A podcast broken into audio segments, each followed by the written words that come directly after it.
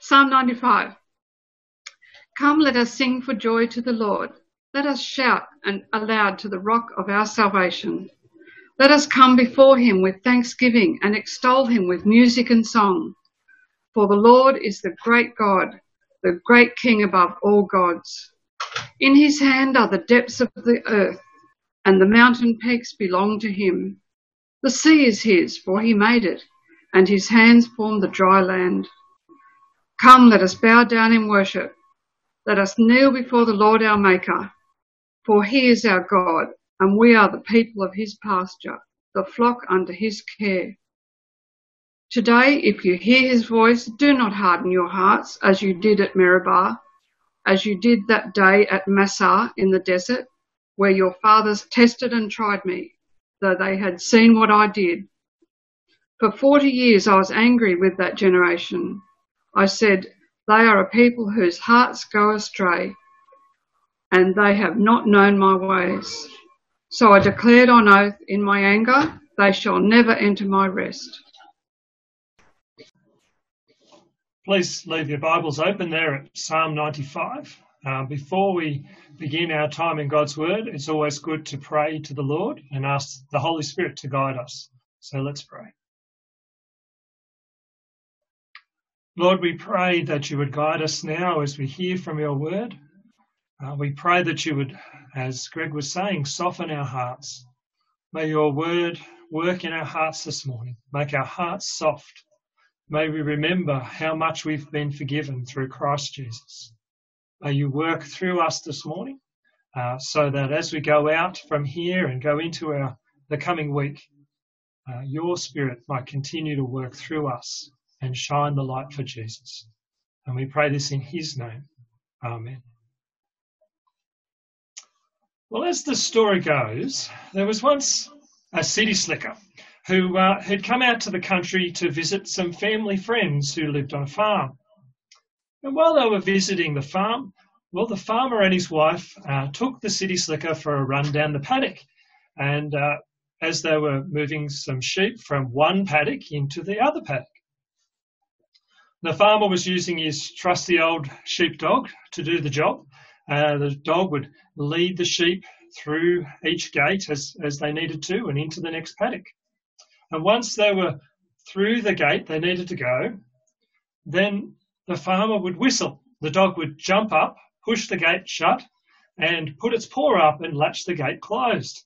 When the city seeker saw this, he said, Wow, that is some dog. What's her name? The forgetful farmer thought for a minute, but when nothing came to him, he turned to the city slicker and said, What do you call that red flower that has thorns on its stem and smells really good? The city slicker replied, I think you mean a rose. Oh, that's it, said the farmer, as he turned to his wife and said, Hey, Rose, what's the name of that dog? Now, I'm not really good at remembering names. That's probably no surprise to any of you, particularly if it's somebody that I've only met in passing. But as bad as I am at remembering names, I cannot imagine an instance when I would forget the name of my wife or my dog. But that doesn't stop me from being just as forgetful as every other believer in Christ. Every other believer who's gone before me and who will come after me. We all live busy lives. If we aren't busy on the farm or with businesses, we're busy with children and grandchildren, with all sorts of projects and hobbies. And as we go from thing to thing, it can easily, we can easily find ourselves putting God to one side. Maybe not consciously at first, but slowly and surely, God gets puts into the gets pushed into the background as our activity increases until it's not too long before spending time with God, praying and reading His Word feels more like a job than something that we want to do. It's easy to get caught up in the busyness of our lives and to lose sight of God's faithfulness to those who love Him. Even in this extremely unusual time, unprecedented, when so many things in our lives have been cancelled. I'm sure that forgetfulness has caused many of us, if not all of us, to fill our days with other things, to not prioritize uh, time with God, even though we may have intended to. We're just like the nation of Israel, who experienced so much of God's goodness, yet forgot how much God had done for them.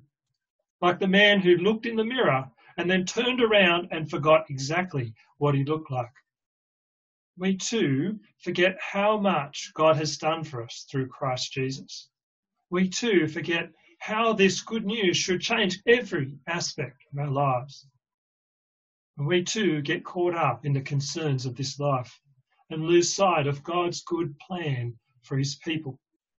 But this morning, we're being reminded that God is our rock.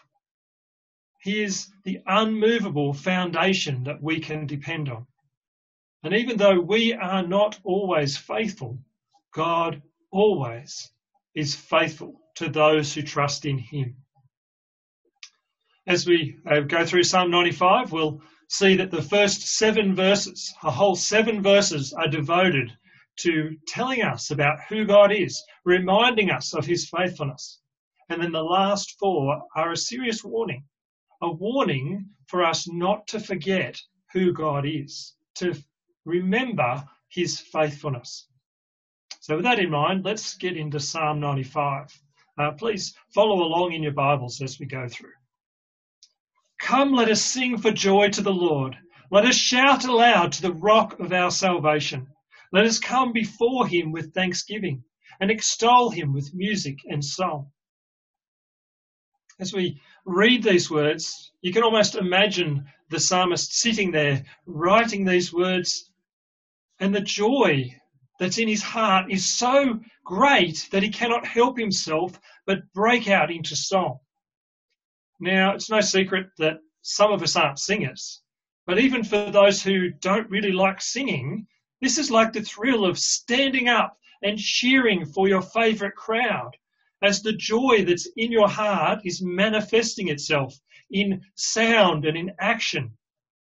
These praises are aimed at God, the rock of our salvation, the immovable thing in an uncertain and changing world. There's so many things that are going on in our world that give us reason for concern. Even this week, so many changes we have seen in our world that concern us. Many of us in this strange season of social isolation wish that life could just go back to normal. Well, I know others are concerned about what more normal might look like in the future for those of us who really enjoy singing, that might be something we are not able to do for some time as a congregation together. But in the midst of the uncertainty of this life, God is our rock, our immovable, unshakable foundation. He secures us with the solid joy of the hope of our salvation. He anchors us so that we can weather the storms regardless of the circumstances of our life. For the Lord is the great God, the great King above all gods. In his hand are the depths of the earth, and the mountain peaks belong to him. The sea is his, for he made it, and his hands formed the dry ground. I'll forgive you if you have a Colin Buchanan song running in the back of your mind right now. The Lord is the great King, the great King above all gods. He is the ruler of everything in this life. It's not as though there are other gods, that He is the greatest God. There are things that God has given us, His blessings in this creation that we turn into gods. God is the King of kings. He is ruler even over the things that we have turned into gods, into idols things that we have chosen to worship or prioritize instead of Him. He's the King of Kings. No ruler, no earthly authority, power, or dominion can ever keep him from his promises to his people. No persecution or exclusion of his people could ever stop him from doing what he has promised. And we, those who trust in him through Christ Jesus, are his people. The psalm says, So come, let us bow down in worship. Let us kneel before the Lord our Maker. For he is our God, and we are his people of his pasture, the flock under his care. The psalmist is inviting us to worship the one who has given us everything. In a sense, this is a very natural outworking of what God has already done in our heart as he has brought us to himself. The things that we so often worship are, are just unworthy of our time, our effort, and the glory that we give them. But the one who has given us everything deserves all our glory, honour, and praise. But we, we are like sheep. We regularly go astray. Another Colin's song that's ringing in the back of our minds. We forget his faithfulness. We lose sight of his good gifts. And we are easily led away by the flock. We easily lose sight of God's good blessings. But he is the great shepherd, the rock of our salvation, the one who provides for all of our needs. Because of his great faithfulness and not because of anything that we have done. We are the people of his pasture. We have been brought into his tender care because of his great loving kindness to us. the psalmist goes on with a very serious warning. Today, if you hear his voice, do not harden your hearts as you did in Meribah, as you did that day in Massah in the desert, where your fathers tested and tried me, though they had seen what I did. For 40 years I was angry with that generation. I said, They are a people whose hearts go astray, and they have not known my ways.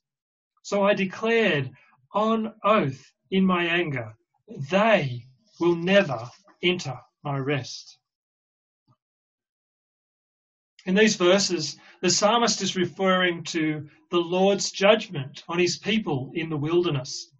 The same generation of Israel that had been brought out of Egypt with his mighty hand. The same generation who had experienced all of the different plagues that God performed on Egypt. The same generation of Israel who God had allowed to plunder the riches, the wealth of Egypt. And then the same generation who had walked through the Red Sea on dry land.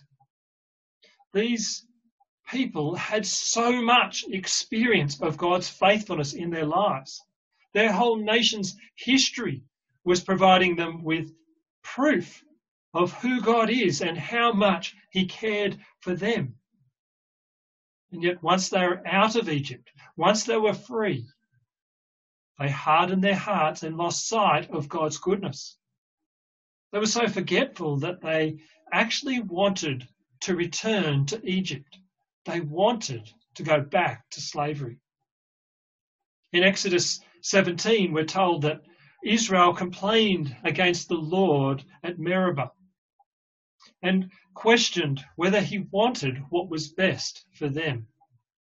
They lost faith in the Lord and lost sight of what the Lord had done for, for them. And so God caused them to wander around in the wilderness until that everyone in that generation passed from the earth. A journey that would have only taken them less than a week took them 40 years. That's how serious God's judgment was on those who forget his faithfulness. So that no one who had rejected the Lord's provisions for them would enter into the Lord's rest. For the nation of Israel, the Lord's rest was the land, the promised land promised to their father Abraham. To those in Christ Jesus, the rest is the ultimate rest of life eternal with Christ. Now, it might be easy for us, we might feel inclined to point a finger at Israel and say, hang on, how could you see so much of God's faithfulness and yet still be blinded to what He has done for you? But we are just as forgetful, even though God has revealed Himself in the ultimate way through Christ. The writer of Hebrews in Hebrews chapter 1 reminds us, he says, In the past, God spoke to our forefathers through the prophets at many times and in various ways. But in these last days, he has spoken to us by his Son, whom he appointed heir of all things, and through whom he made the universe. The Son is the radiance of God's glory, the exact representation of his being, sustaining all things by the power of his word. In Christ, we are the sheep of the Lord's pasture we have seen how much God loves us. We have seen that He was willing to give His one and only Son to save us, to bring us from darkness and into light. Christ lived the perfectly sinless life that we were designed to live before the fall. Christ paid our debt by willingly going to the cross for us. And God raised him from the dead giving us the hope of life forever through Christ Jesus in God's perfect rest. Not even death can separate us from God's promises. Not even death can separate us from his faithfulness. And yet, like sheep, we are still prone to wander from our master's care. Like sheep, we don't always know what is best for us. We wander around after shiny things that promise the world but never are able to deliver. They are never able to satisfy us. We make ourselves so busy with the things of this life that the things of God fade into the background. And we often tell us the little lie that we have no choice. We prioritize many things over the King of Kings. We make work, possessions, projects, and hobbies more important than spending time with God in His presence, of stopping and taking time out. And as the shiny things of this life lure us away, and as the tension between this life and the next pulls us in two different directions, we must remind ourselves of the Lord's faithfulness to those who trust in Him so that we aren't led astray so that we don't forget the Lord's faithfulness. It's a sad truth to know that the very first generation that the Lord had brought out of slavery in Egypt was the same generation who complained against their Saviour. It's sad to think that because they didn't remember the Lord's faithfulness, they actually preferred slavery in Egypt over freedom in the land. They refused to trust in the Lord's faithfulness. And because of that, they wasted their lives. Instead of entering the land and finding rest in the Lord, they complained against God's good gifts and spent the rest of their lives wandering around in the wilderness. This is a picture, isn't it, of those who don't remember God's faithfulness, who spend their lives wandering around in the wilderness. But we, we who have been brought from darkness into light, who have who were once captive to sin, slaves to sin, who have been freed through Christ, we must remind ourselves of the Lord's faithfulness. Because there are times when even we are tempted to want to return to slavery. This morning we are being reminded of what God has done for us. We were once slaves. We were once unable to free ourselves. We were led around by our evil desires and weighed down by the guilt of our sin. We were once enemies of God who fought against His will for our lives. But God, in His mercy, brought us out of captivity, and through Christ freed us from the guilt of our sin. The Lord is the rock of our salvation, the one stable thing in an uncertain world, the one thing that we can count on regardless of what is going on in our lives. No matter whether we are struggling with the uncertainty of all of the different things that are going on, whether we are struggling with grief, pain, or sickness. God will not be shaken. We will, and at times, lose our way.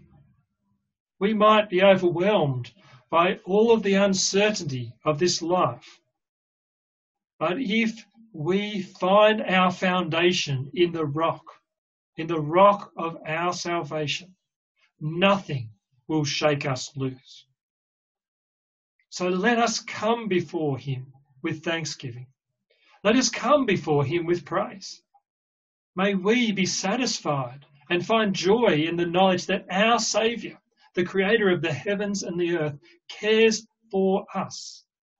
And that through Christ, through hope in his perfect life lived and his sacrificial death on the cross, through faith in that and God's faithfulness, we too will one day enter God's rest. Let's give thanks to the Lord now in prayer. Father God, we thank you that in your great mercy, and even while we were still running from you as enemies, as we were seeking the things of this life and not you, you loved us so much that you willingly sent your one and only Son. You sacrificed him in our place so that we might have life forever in you. We thank you that even now, even after receiving such incredible mercy and grace, even now our hearts are prone to wander. We thank you, Lord, that you continue to pursue us that you continue to bring us back to you.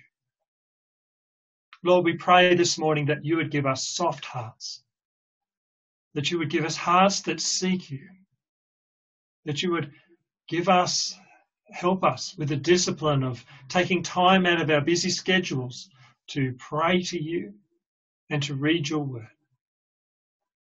We pray that you would help us in your great mercy to give you the glory that you deserve because of the love that you have shown to us through your Son. And we pray this in Jesus' name. Amen.